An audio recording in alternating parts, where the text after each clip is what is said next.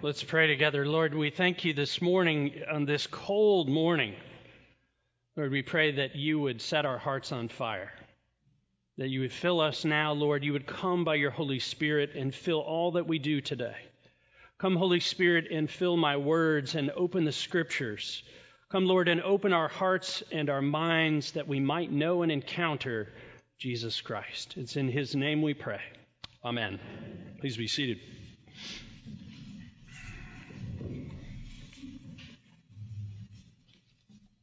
I wonder how you feel about waiting. Favorite thing to do?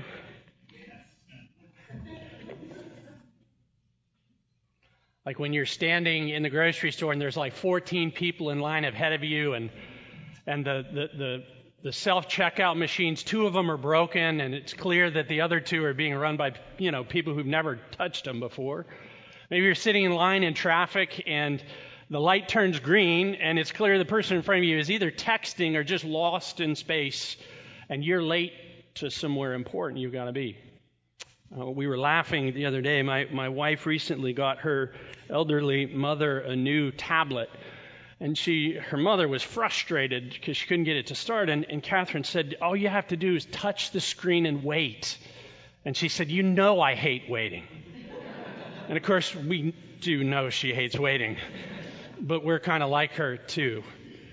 You ever been needing to get somewhere important and you've got to print, and that's the time your computer decides you need to learn about print drivers, or you've got to download a new version of the software? Waiting is a very difficult thing. Now, those are kind of simple things, right? Things that we can put up with.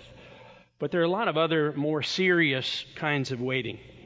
Like there's the, the waiting of someone who's longing for a meaningful and significant kind of work that actually matters, but it doesn't seem to appear. Or the waiting of the spouse who's trapped in a hurting marriage that appears that it will never get well. There's just no ability to change. There's a waiting of the single person who, well, they want marriage and they're waiting for that guy or that gal that God will bring along the way. I, I, do know someone who was waiting for a really long time, and she had this long list of like 43 qualities that she was asking God for in a husband. And, and over time, it got to the point where it, it was down to just two things I want him to be male, and I want him to have a job waiting. And that's not to belittle that. It's just the way waiting often changes us and shifts us along the way. How about the childless couple who's desperate to start a family? And they're waiting day in and day out, week in and week out. Their prayers seem to go unanswered, and their intimacy is no longer enjoyable. It, it's almost a task to be endured to get to the goal. Tom Petty was right when he said the waiting is the hardest part. Every day you get one more yard. You take it on faith, you take it to the heart. The waiting is the hardest part. The theologian and ethicist Lewis Smedes of Fuller Seminary put it like this He wrote, Waiting is our destiny. As creatures who cannot by themselves bring about what they hope for, we wait in the darkness for a flame we cannot light. We wait in fear for a happy ending that we cannot write. We wait for a not yet that feels like a not ever. And you see this all through the scriptures, in the Old Testament and into the New. People just like you and me waiting, waiting for change, waiting for promises to be fulfilled, waiting on God. And we see that in our gospel lesson this morning in Luke chapter 8. We see a number of different people waiting, and two who couldn't be more different from one another. Now, let me just give you a little context and then we'll dive into the text. Jesus has just been off to the region of the Gerasenes. Along the way, he calmed a storm, showing himself to be Lord, the Lord of nature. Once there, he delivers a man that, that nobody ever thought could be well, completely restores him to his sanity, freeing him from the demonic effects that have been going on in his life. And Jesus is now on his way back to Capernaum. And in fact, it says that everybody's waiting for him when he gets there. In fact, that's where our text begins. And if you want to look at your scripture sheet, or if you've got a, an app there on your phone or up on the screens, verse 40 says, Now when Jesus returned, the crowd welcomed him, for they were all, everybody say it, waiting for him. And there came a man named Jairus who was a ruler of the synagogue. Now, Jairus is an incredibly important man in the town. In fact, he's probably the most important man in town because he's the ruler of the synagogue. He's incredibly influential. Now, it, this is not like today where there's a church on every corner. There's a synagogue in Capernaum, and he is the ruler of the synagogue. He's incredibly important. He's responsible for keeping the place running, reading the Torah, administrating the law in that region, he sort of acts as not only priest, in a sense, but he also acts as judge, often uh, settling minor disputes that come about. He keeps up with the law. And everybody knows him. And he's very respectable and highly regarded, and he's got a huge problem that needs immediate attention because his little girl is dying. It says, and falling at Jesus' feet, he implored Jesus to come to his house, for he had an only daughter, about 12 years of age, and she was dying. He is desperate. The kind of desperation that a parent or grandparent knows in the face of the sickness of a child. He is completely and totally desperate. How do we know this? Because he falls at the feet of Jesus. And the synagogue ruler, the most important man in town, in a, an Oriental culture that highly values honor does not fall at the feet and grovel at some itinerant preacher's uh, uh place. He, it's just not what you do. He doesn't beg others to help him, others come to him to find help. And yet there he is in the dirt, in front of the crowd. Everybody in town knows him at the feet of Jesus. He's desperate. And Jesus responds with a yes. And we know this because they start off to Jesus' house. Now, can you imagine, just for a moment, before you run ahead in the text, what's going on in Jairus' heart at that moment? Like, hope is starting to emerge. And of course, on the inside, there's got to be that racking fear that, oh, but what if? You know that mixture of hope and fear that comes when it looks like the answer to the thing that you need is coming, but you're not sure yet? It's that in between place. What he doesn't understand at this point is that healing is essentially a done deal. I mean, it's like the fat lady is singing with regard to his daughter, but he doesn't know that right now. See, in the faith life, there's often a pause between Jesus' answer and our experience of Jesus' answer. And, and this is so important to understand. A lot of people miss that. Oh, there are the immediate answers. You see them all over the scripture. But often there's a lag that we have to walk through along the way. Now, verse 42 says, As Jesus went, the people pressed around him, and there was a woman who had had a discharge of blood for 12 years. And though she had spent all her living on physicians, she could not be healed by anyone. She's been waiting a long time herself 12 long years with an incurable disease. She spent all her money on doctors and it hasn't got better. And in fact, in Mark's version of this, he says, and they made her worse. She's broken, she's worn out, she's alone.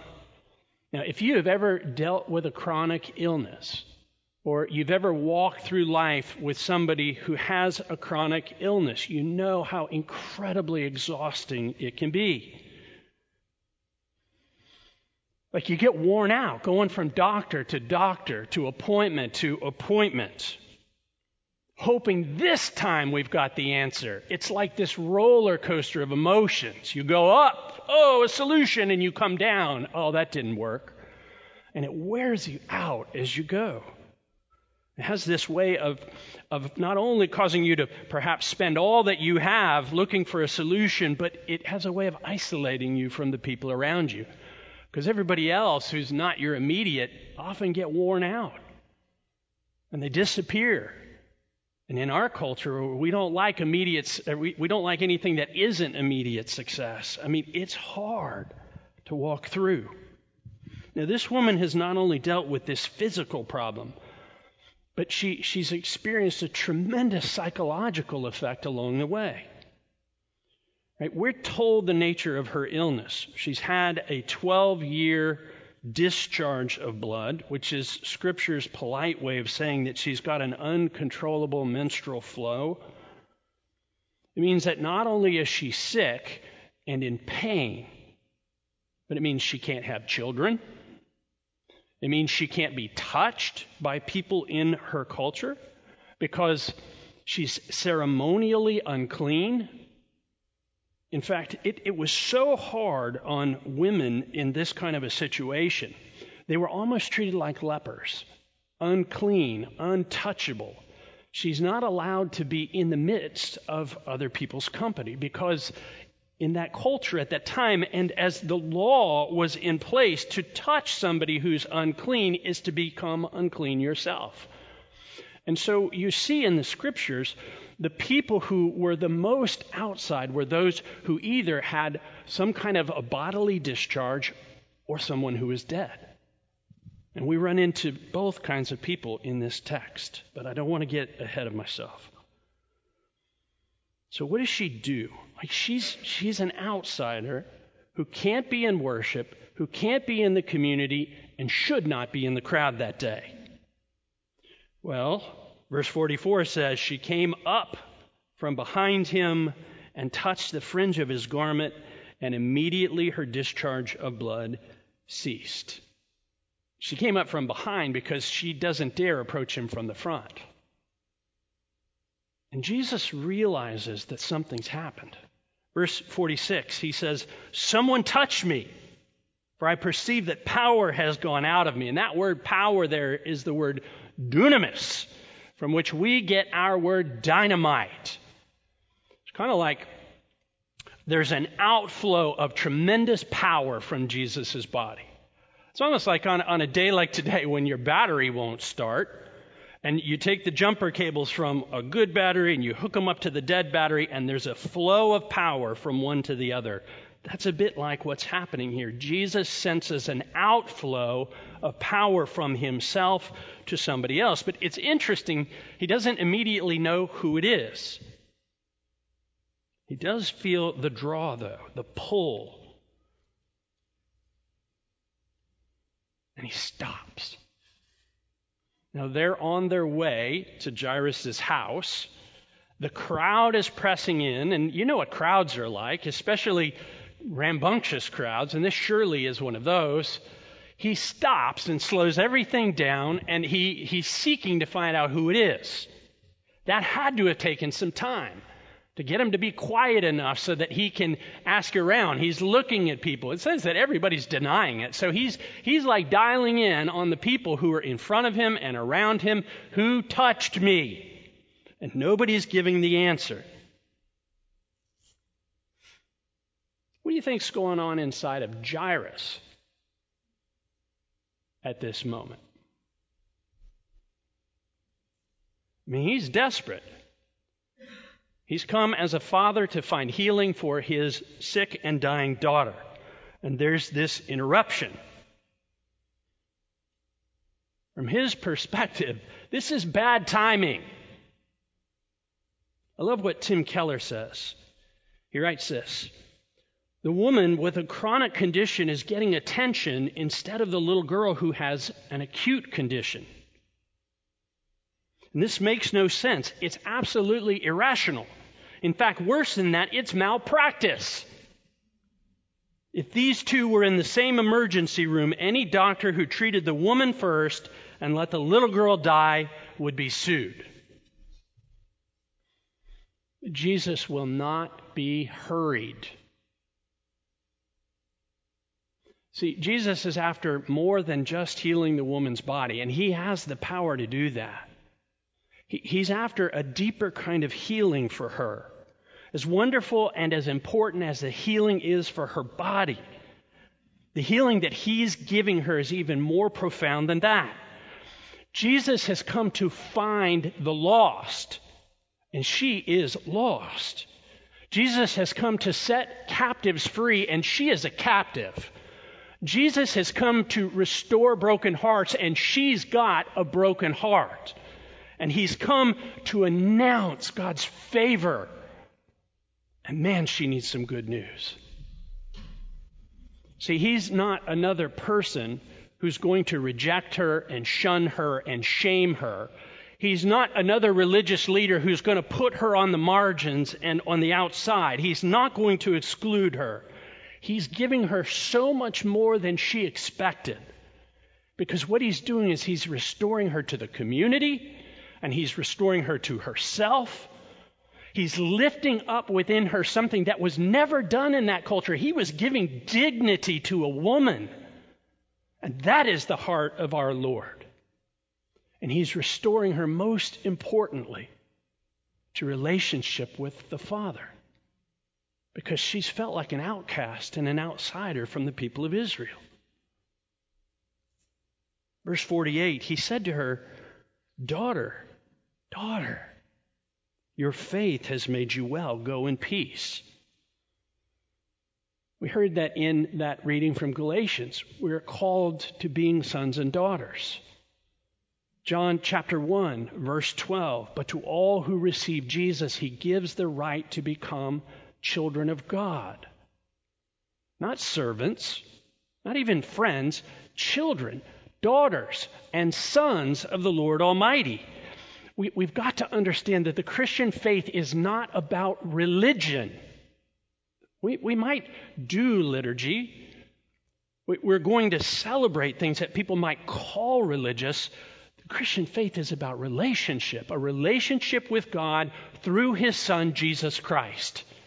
That is what we do here and celebrate and sing about and rejoice in and come together on a day when it would have been a lot easier to stay in bed we come to celebrate who He makes us, to be reminded as the world bangs on us and crashes at us, as the circumstances of life try to pull us away, we come to be reminded what our identity is as a son and as a daughter of the Most High and living God. That's who you are. And that's His invitation to you today. Come back to who you are or enter into it for a first time if you've never known this. Thank you. Go back to the text. Verse 49. While Jesus is still speaking to her, someone from the ruler's house came and said, Your daughter is dead. Do not trouble the teacher anymore. But Jesus, on hearing this, answered him, Do not fear, only believe, and she will be well. Again, Think about what's going on inside of Jairus when that news comes. Do you think that it felt like reality is melting away at that point? Like the ground is giving out from underneath him? Is he shocked? Is he disappointed? Is he angry at the woman? Is he angry at Jesus? Now, a couple of moments ago, I said, remember, Jesus will not be hurried. He basically says to Jairus, don't panic. It's, it's, like, you know, if I'm sure you've never had this happen to you, but maybe you're panicking. You're worried. And somebody says to you, don't worry. That's not very helpful, is it? Usually that's the point at which you want to punch them in the nose. Just take a deep breath. It'll all be okay. And yet, Jesus says, don't panic. But then he says, Trust me. Don't, don't fear. Only believe. I'm in no rush here, Jairus. Friends, you need to understand, and you've probably experienced this personally, God's sense of timing is often so confounding to us. Someone once said, God is a three mile an hour God, but we want to drive 90. We got to get there fast. It needs to be now. We don't have time, Lord. Why are you out for a Sunday stroll? We should be in the fast lane right now. God wants us to know that His love and His grace, they are not diminished by His delays. His love and His grace for you are not diminished by the delays that you experience. In fact, I love how Tim Keller puts it. He says, Jesus is not saying to us, I will not be hurried even though I love you. He's saying, I will not be hurried because I love you. I know what I'm doing. And if you try to impose your understanding of schedule and timing on me, you will struggle to feel loved by me. And isn't that what happens to us in those places? In the midst of the disappointment, in the midst of the waiting, in, in the midst of the confusion, all the, the stuff all the diseased views that we have about who God is, it tends to surface in those moments, doesn't it? If you really loved me, wouldn't you treat me better than this? If you're a good God, how can you let this happen? Don't you love me, God? Are you really a powerful God? All the things that, that go on in our lives tend to surface in those kind of places, in the confusion and in the waiting.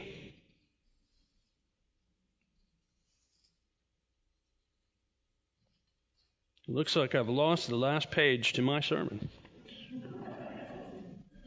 So you're going to have to wait for a moment.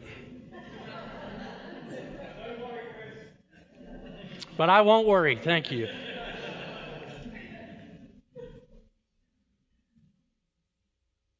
So, what does Jesus do? They get to the house in verse 51.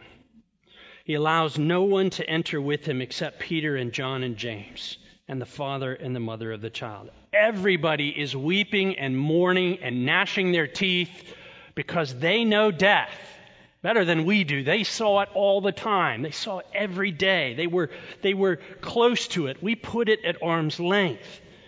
We tried to, to make it clean and over there, but they dealt with it all the time. And they're weeping and they're mourning and he says, Do not weep. She's not dead, she's just asleep. Now, Jairus has had several opportunities to walk away from Jesus. At the point in which Jesus said, Don't panic, it's going to be okay, let's keep going. Well, he could have just brushed on by and gone his way. When they get to the house and everybody's saying she's dead, don't bother, Could have said, Jesus, no, no, no, don't come up into the room. We need to be alone with our child right now. We can't tolerate you up here. And yet, what happens? He's got at least enough faith to trust, to trust the Lord in the moment. And Jesus goes into the room and he takes her by the hand. Can you see him sitting on the bed next to her? And he says, Child, arise. It's, it's resurrection language. It's the same word for resurrection. See, they were looking for a healing, and Jesus is giving a resurrection. They were looking for one thing, but Jesus is revealing something even greater. And as he says, child, arise, and you see it in Mark's version particularly, Talitha cum, little girl, get up. It, it's the same kind of tenderness that a good parent or a grandparent has when they go to wake their child up in the morning. I don't mean after you've asked them for nine times and they're late for school. I mean the calm, peaceful little one, dear, honey, sweet one. It's time to get up.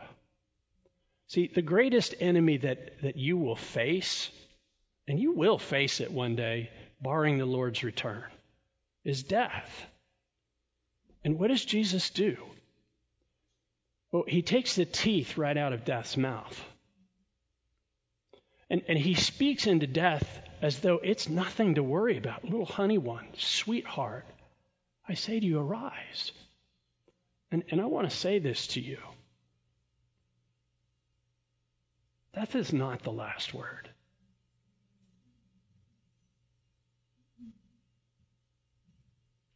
It's not the last word.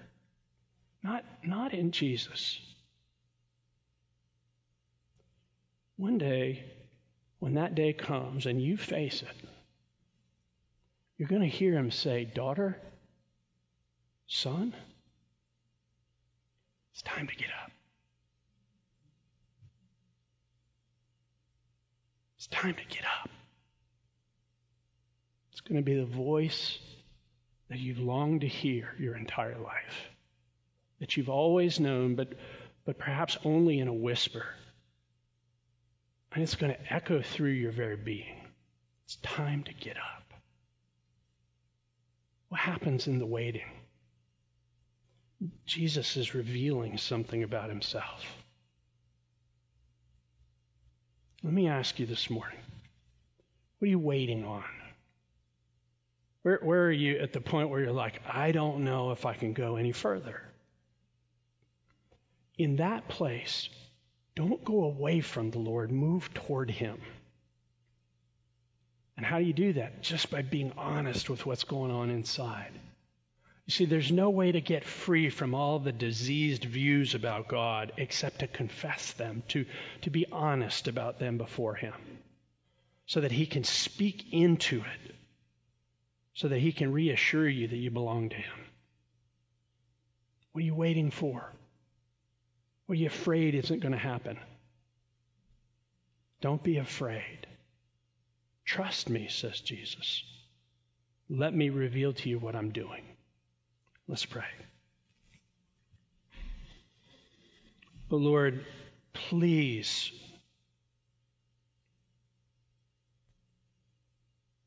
enter into the places of waiting. You're there. Help us to enter into it with you.